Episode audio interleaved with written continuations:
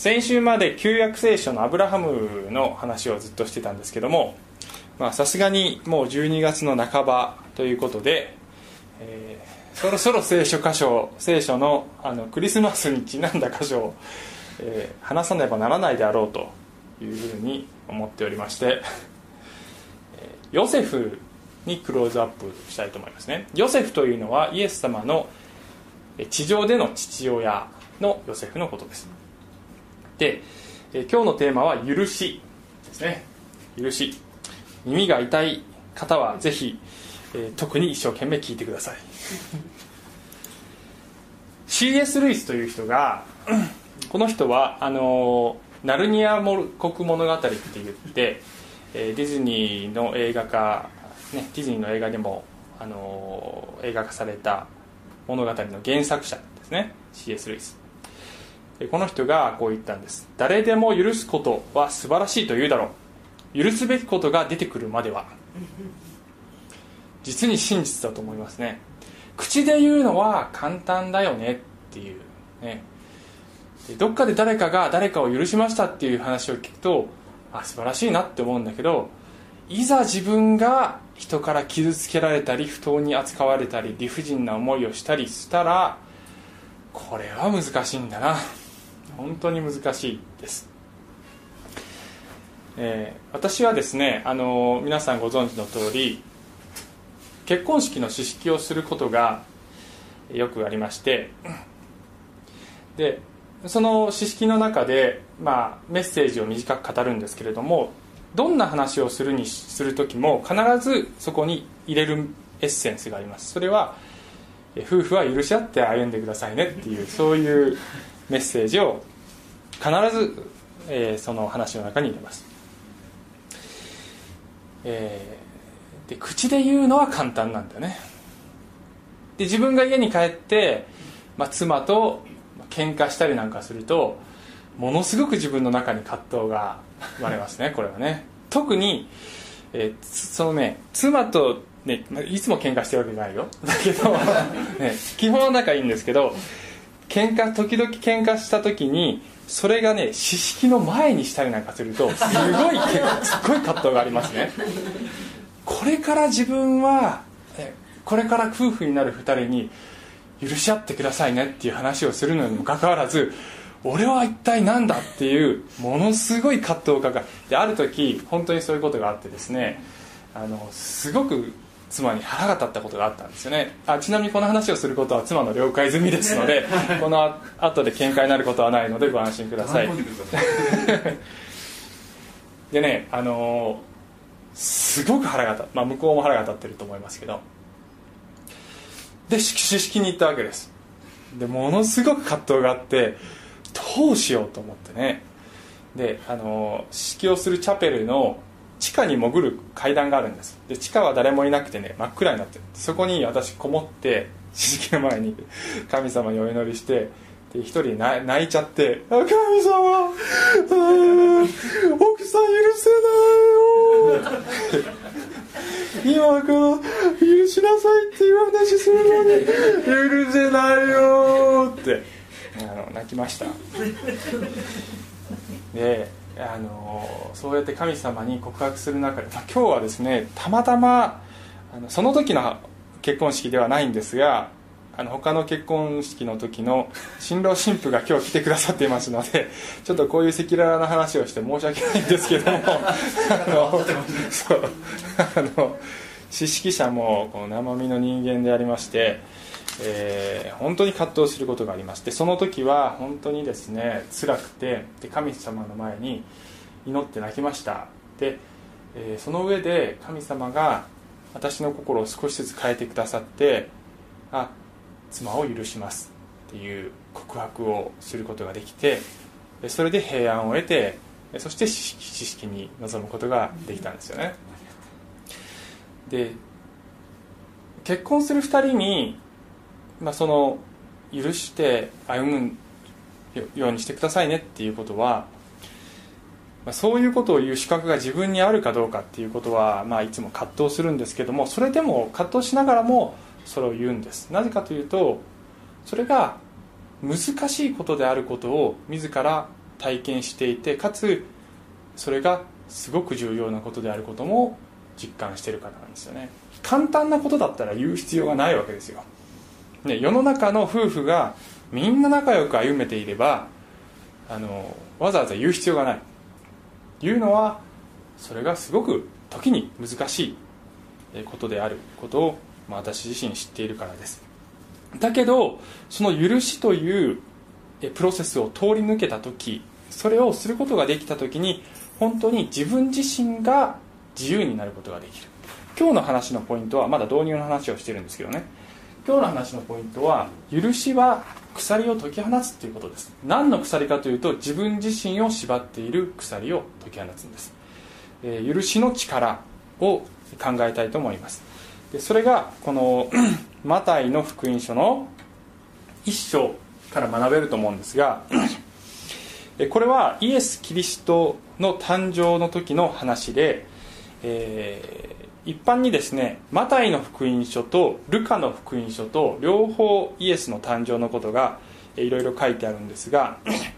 ルカの福音書の方は主にマリアの方にお母さんのマリアの方に焦点が当たっている。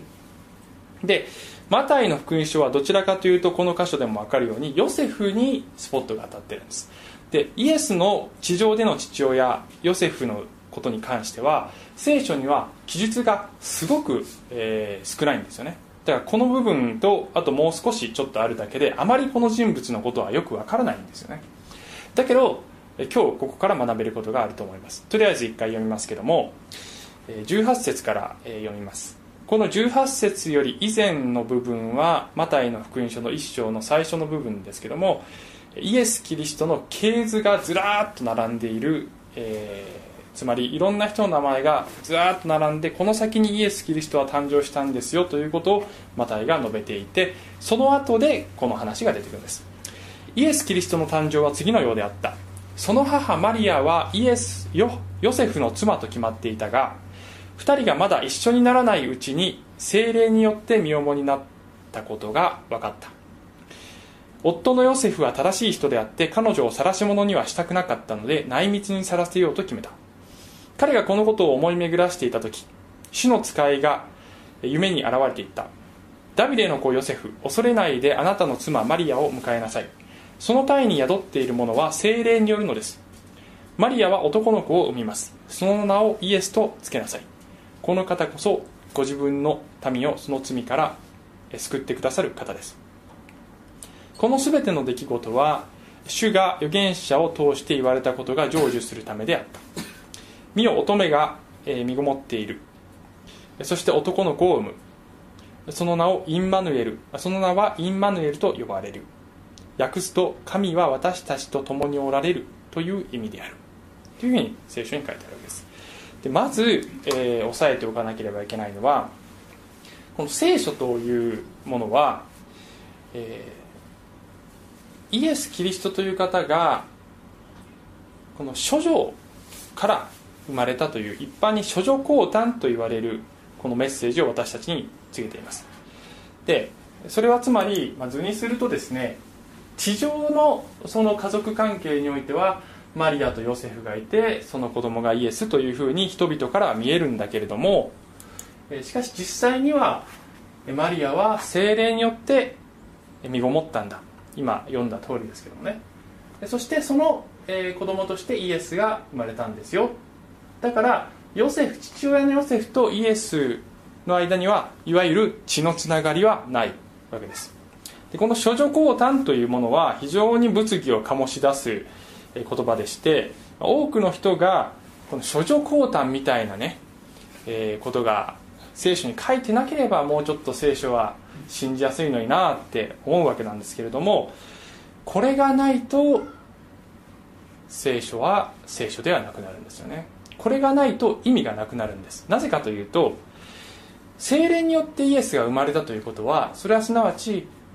神である方が人となられたということを意味しているわけです。でなぜ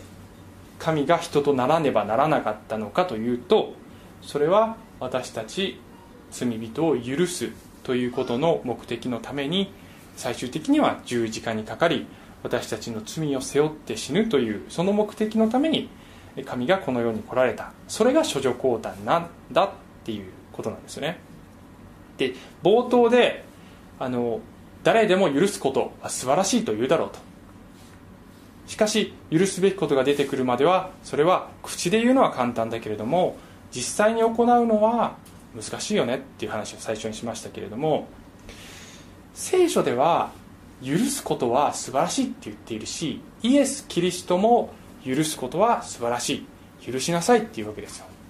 だからもし神様が本当にそれを自ら実行する神でないのであればその言葉は虚しいわけです。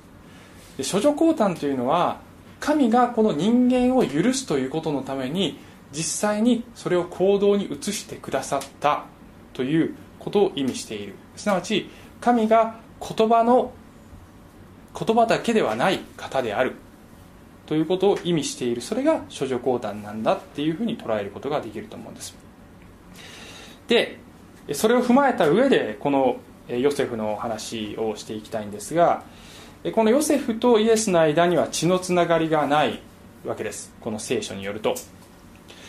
じゃあですね父親は誰でもよかったのかというと、まあ、だ父親が誰であってもイエスという人物は生まれるわけですけれどもだからといって誰でもいいわけではないわけですよね。つまりイエスという人物を育てていくその父親としてそれなりのふさわしい資質を持っているべき人でなければいけなかったんじゃないかなと思うんです。神がヨセフを選ばれたそそこにはそれなりの理由があったのではないかと思うんですよね。なぜ選ばれたんだろう？なぜヨセフだったんだろう？っていうことを考えたい。で先ほどの、えー、このテキストにもう一度戻りますが少し解説していきますけども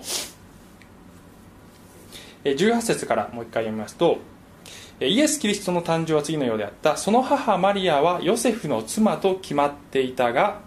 2人がまだ一緒にならないうちに精霊によって身重になったって書いてます。で理解しなければいけないのはこの当時のユダヤの社会における結婚というものの、習慣ですね。今の私たちのこの現代においては特に日本においては、まあ、実際に結婚して生活を始めるその時から夫婦になるわけですけどもこの時のこのユダヤの習慣では婚約をするともうすでに法的拘束力が生まれる。つまり、え、事実上のその夫婦になりましたっていうふうに見なされるわけです。でだけどすぐには一緒に生活を始めないんですよね。婚約をしてから、まあ、1年とかぐらい経ってから実際の夫婦生活が始まるわけですけどもその夫婦生活が始まる以前の婚約期間もすでに世間からは彼らは夫婦として決まっているというふうになっていて法的に、え認められているわけです。日本ではその結婚して役所に届けた時に法的に夫婦になるわけですけども、えー、この時は婚約関係ですでにそれだけの強い結びつきがあった。だからその婚約関係の状態でももし片方が不定を働けばそれはとてつもなく重い罪だとみなされたんです。でそれはどれぐらい重い罪かというと当時のその立法と呼ばれる、えー、神様その旧約聖書に書かれてある立法という掟によればこの婚約関係や結婚関係で不定を働いた人は石打ちの刑になる、えーまあ、つまり死刑ということですけども石打ちにされて殺されても仕方がないそれくらいの重い罪なんですよ。というのが当時のその立法だったわけです。で19節を見ると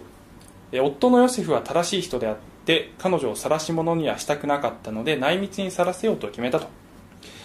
でこの時点で、えー、マリアが精霊によって妊娠したということはヨセフは知らないので、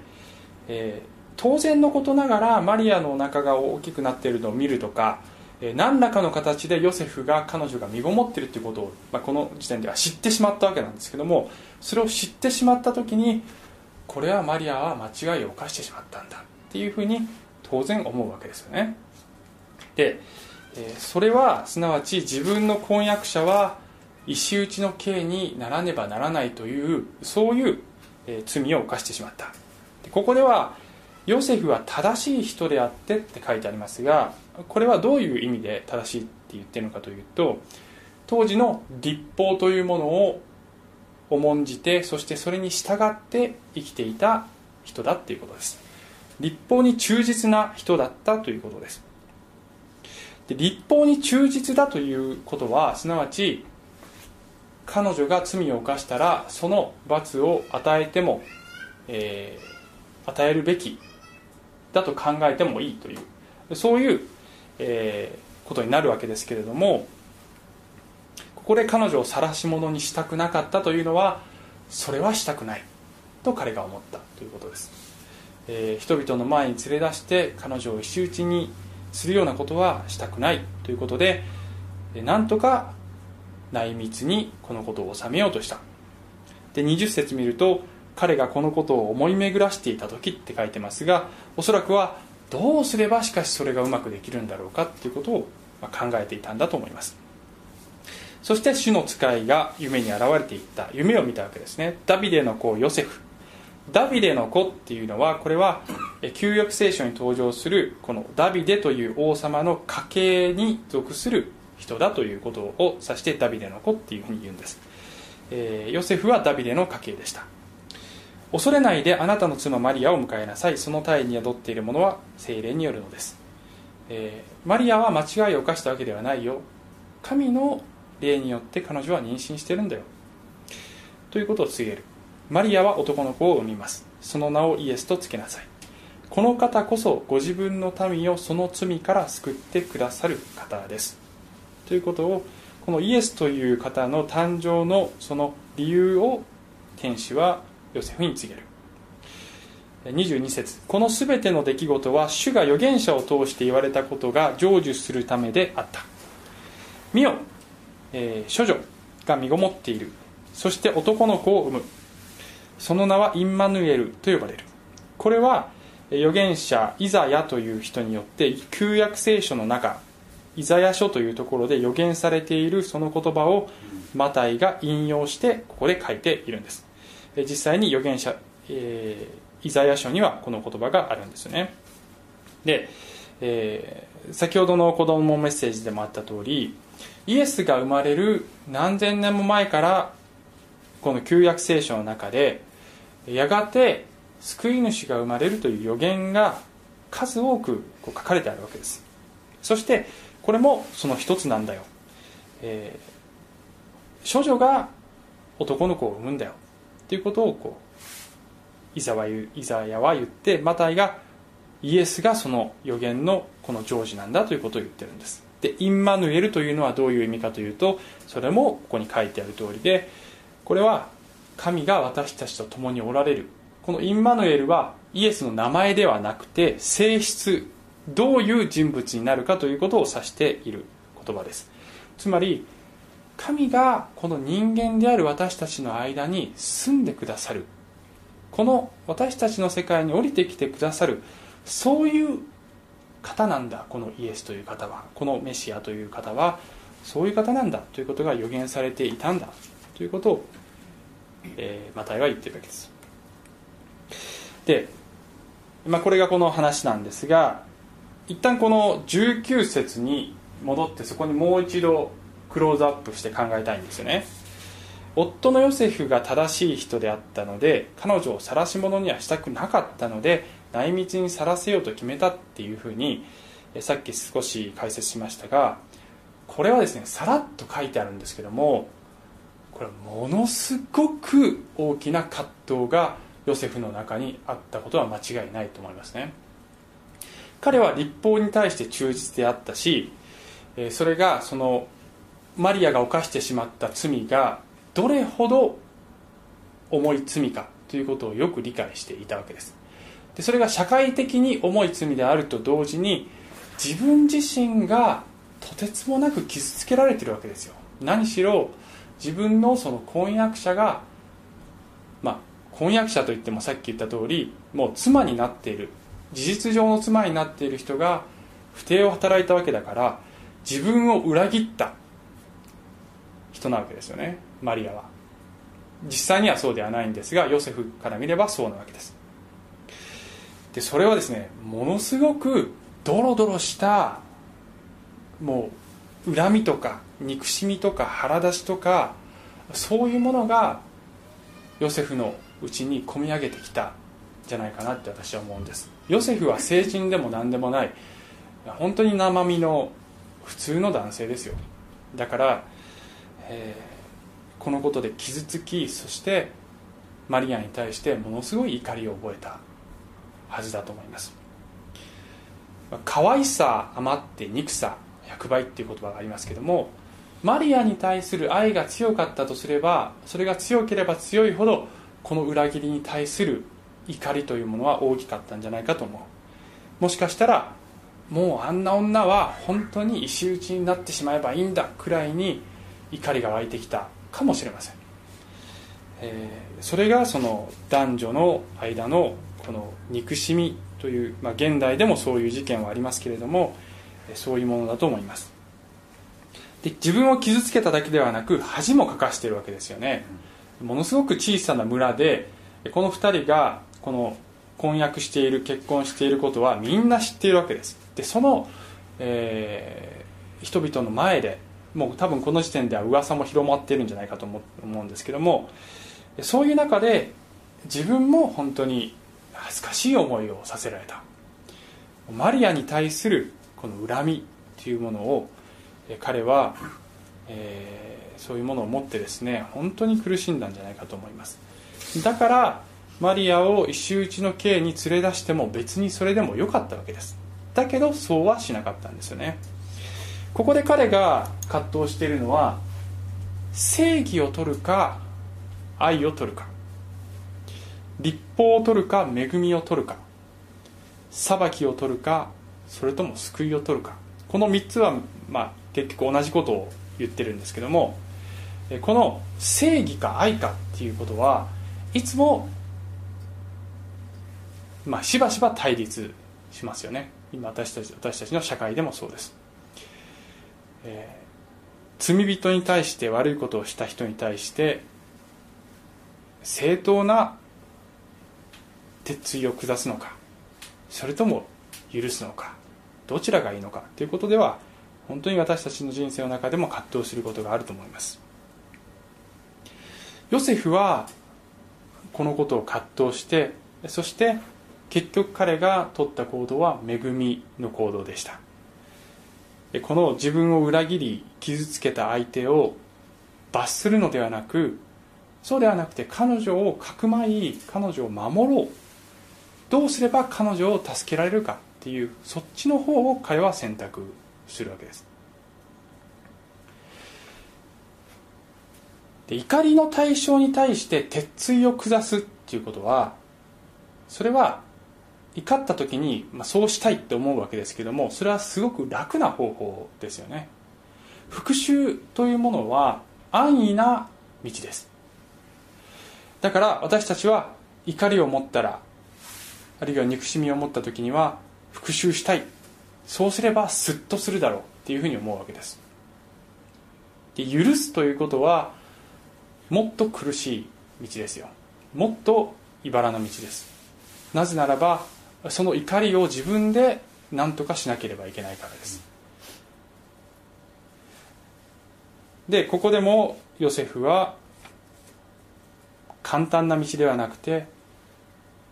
苦しいけれども彼女を助けたいというそういう道を取ったんです。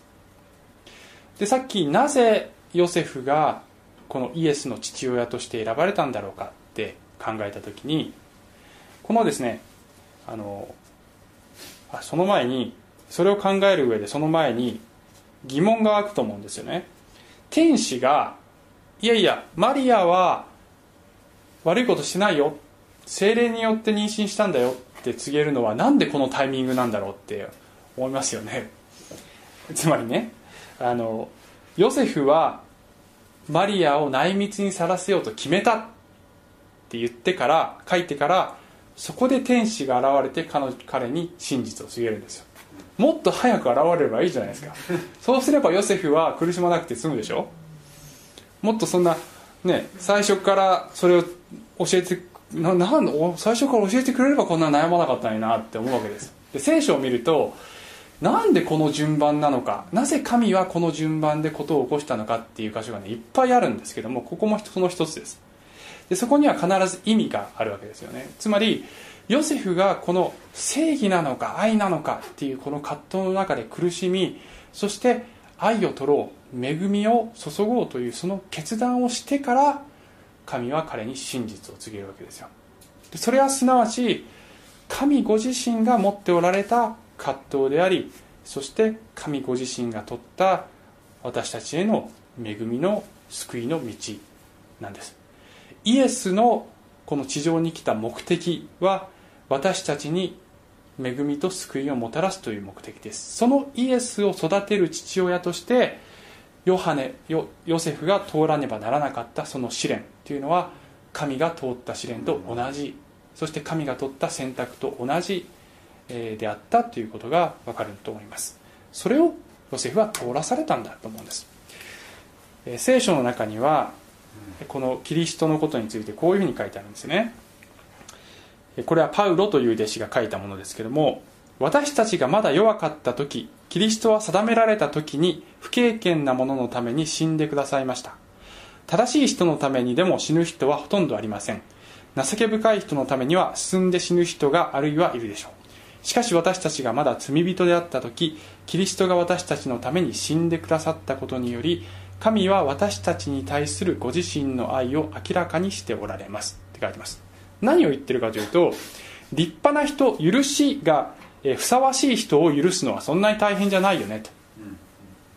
ですごくすごく立派な人のために誰かが、えー、命を捨てて従ったっていう話はまあこの世の中にもあるよねと。だけどどうしようもなく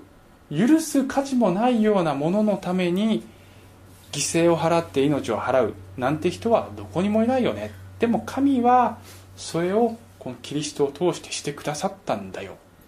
私たちがまだ罪人である状態でその状態で神は私たちに恵みを注いでくださったんだよ。ヨセフがまだマリアが罪人だと思っている時に彼女は罪を犯したと思っている時にまず許したように。神も私たちが罪人であることを知っていながらその状態で私たちに救いを提供してくださった。私たちはどのようにして人を許せるようになるのかということを考えたいんですが、まあ、ヨセフがどのようにして許せる人になったのかということは記述が少ないのです。あの全ては分からないんですが私たちが人を許せるようになる。その方法は聖書にはきちんと、えー、書かれてあるというか私たちに対するメッセージがあるわけです。その、えー、キーポイントはこれです。お互いに親切にしこれもパウロが書いたものですがお互いに親切にし心の優しい人となり神がキリストにおいてあなた方を許してくださったように互いに許し合いなさい。神が私たちを許してくださった。だからあなた方も許し合いなさいっていうふうに書いてあるわけです。なぜ処女降誕を信じるのかというとそれはさっき言ったように神が何をしてくださったのか私たちを許すために何をしてくださったのかということを私たちが知ることによってそして私たちを許してくださったと知ることによって私たちも許し合えるようになる、えー、そのことがこの処女降誕を信じるということの中にある力です。ブレイクダウンすると他人を許せる自分というものへの道。まず必要なのは自分も許される必要があるということを自覚するということですよね。人に対して怒ってる時は自分に自分もしょうがねえんだっていうことがね分かんないんだよねこれがね。そう。相手のね悪いことばっかりあの考えちゃって自分自身の、えー、過ちについては全く目がいってない。だけどこの世の人間で許されなくてもいい人は一人もいない。全ての人が他の誰かからおそらくは何かしらの形で許されなければいけないしそして聖書によれば全ての人が神から許される必要がある。っていうふうに書いてます。そして許されたっていう体験が必要なんですよね。許されたっていうことを知らないと人を許すことができるようにならないんです。でさらに言うと許されたっていうことを体験してそして自分自身を許すっていう段階も必要なんですよ。あのクリスチャンは神様が私の罪を許してくださったっていうことをま告白しそしてそれを信じるって言うんですけどもなかなかね神様許してくださったって言いながら自分自身を許せてない人が結構いるんだよね。自分をいつまでたっても責め続けてるっていう。自分の罪をその悔い改めるんじゃなくてただ自分を責めてるだけっていうね。そういう状態で生きている、えー、クリスチャンもいます。だけど聖書は神があなたを許してくださったことを認めるならばあなたは自分自身を許さなくてはいけません、えー、ということを伝えていると思います。自分を許せないと人を許すこともできないです。そしてまあ、この先にあるのがこういう経験こういう段階を経た上であの人を許そうと決意するんです。でこれも書けばよかったんですけどこの許せるっていう許せたっていう感情が先じゃなくて許しますっていう意思による決断が先なんですよね。許しというのには意思のレベルと感情レベルとあるんですよね。でまず許すということを意思によって決断してその後でその人に対する苦い思いが消えていくというそういう順番をたどるわけです、えっと、私のことを話して恐縮なんですけども私もですね人生の中でもう本当にこの人許しがたいって思う人はまあ何人かいるんですけど えー、あ思ってた人が何人かいるんですけどあのある時点でもう30歳を過ぎてからですけど本当に自分の人生の中で自分に対し自分を傷つけてきた人たちを許し一人一人許していくっていうそういうプロセスを経た経たことがあります中学2年生の時今橋君という不良の親分がいました。空手の黒帯を持っているすごく強い人でえばっていて、えー、すごく怖かったです。私はどちらかというと気弱で、まあ、いじめられっ子っていうほどではなかったですけど今橋君からは結構からかわれたりすることが多いそういう感じでしたね。ある時教室で今橋君が僕のところに来て「お坂本100円貸してくれよ」って言った。らであの返すからさってこう猫猫なで声っていうわけですね。で僕は嫌だなと思ったんだけれどもちゃんと返してくれんの？返してよって言いながら返す返す返すからさって言ってでこれはお金を取られてるんじゃないと。これは貸すだけなんだって自分に聞かせながら100円を返してあげました。教室だったから他の生徒たちが見ていてまるで僕がいわゆる何て言うのカツアゲされているかのように見ら見られているよなと思いながらでもこれは取られてるわけじゃない。これは貸してるんだって言い聞かせながら貸してあげました。同じ日の何時間か後に廊下の先の方で今橋君がこう走歩いていくのがちょっと離れたとこから見えました。目が合いました。その時に僕はニコッと笑ってさっきの100円返してねっていう感じでこうちょっと目で合図を送りました。今橋がいきなり呼び捨てになりましたけど 今橋の野郎がねバカにした顔をして「返さねえよバーカ」って言ったんです。笑い事じゃないからね今の。ものすごく傷ついたんだよ。それでそう本当に本当にプライドを傷つけもともと返す気はなかったんだね彼はね。だから結局お金を取られた。でそれはですね本当に深い傷を私の中につけましたね。100円を取り返しに行く勇気はなかったです怖かったから。で深く傷ついた時に時間がそれを癒してくれるっていうのは嘘だと思います。深く傷ついた傷は時間がいくら経っても心の奥底にあるんですよね。でな10年も20年も経った後でそれを思い出してやっぱり彼に対する腹立ちと憎しみが湧き起こるんですよ。でそれに気づいたんです。30年も経って30歳と超えてから。でその時に神様にどうかこの私の傷この恨みを取り扱ってください。っていうふうに祈りました。そしてこういうプロセスを経ながらこれをベースにしながら私は今橋君を許します。神様彼を私は許します。っていう告白をすることができました、えー、告白をしても先ほど言ったように意思による許しと感情レベルによる許しとあってすぐに感覚が癒されるわけじゃないんです。だけど何度も何度も神様の前に彼を許します。っていうことを告白していく中で彼に対するこの苦い思いが取り去られて自分自身が自由になっていくのを感じました、えー、そういうですねことが人生には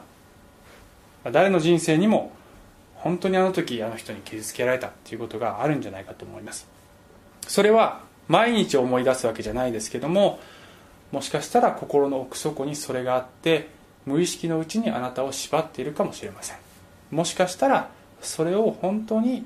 許しという形で解き放つことがあなたを自由にする道かもしれません。私の好きな言葉最後に、えー、紹介します。許しとは踏みにじられたすみれの花が自分を踏みにじったかかとに放つ香りである。これをしたのは誰かというとイエス・キリストです。十字架でイエス・キリストはこう言いました。父よ彼らをお許しください。彼らは何しているのか自分ではわからないのです。自分の手足を釘付けにしている人たちのためにイエスはどうぞ彼らを許してあげてくださいと父なる神にお願いをしました。自分を踏みにじっているそのかかとに香りを放つこのイエス・キリスト。この方を知る時に本当に私たちが人を許す人に変えられていくことができそしてその結果自分自身が自由になれるんだと思います。お祈りします。愛する天のお父様。ヨセフはおそらくきっと本当に葛藤してそれでも彼女を許し守ろうという恵みの道を取りました。それはまさに神がイエスを通して私たちにしてくださったことの型であると思います。神様あなたはイエスとしてこの地上に来てくださる。そのことそのことによってこのどうしようもなく罪人である私たち一人一人を許そうというそのことを歴史の中で実際にしてくださいました。どうか私たちがそのことを、えー、深く知ることによって私たちも人を心から許していくことができる。そういう人に変えられることができますように助けてください。イエス様の名前によってお祈りします。アーメン。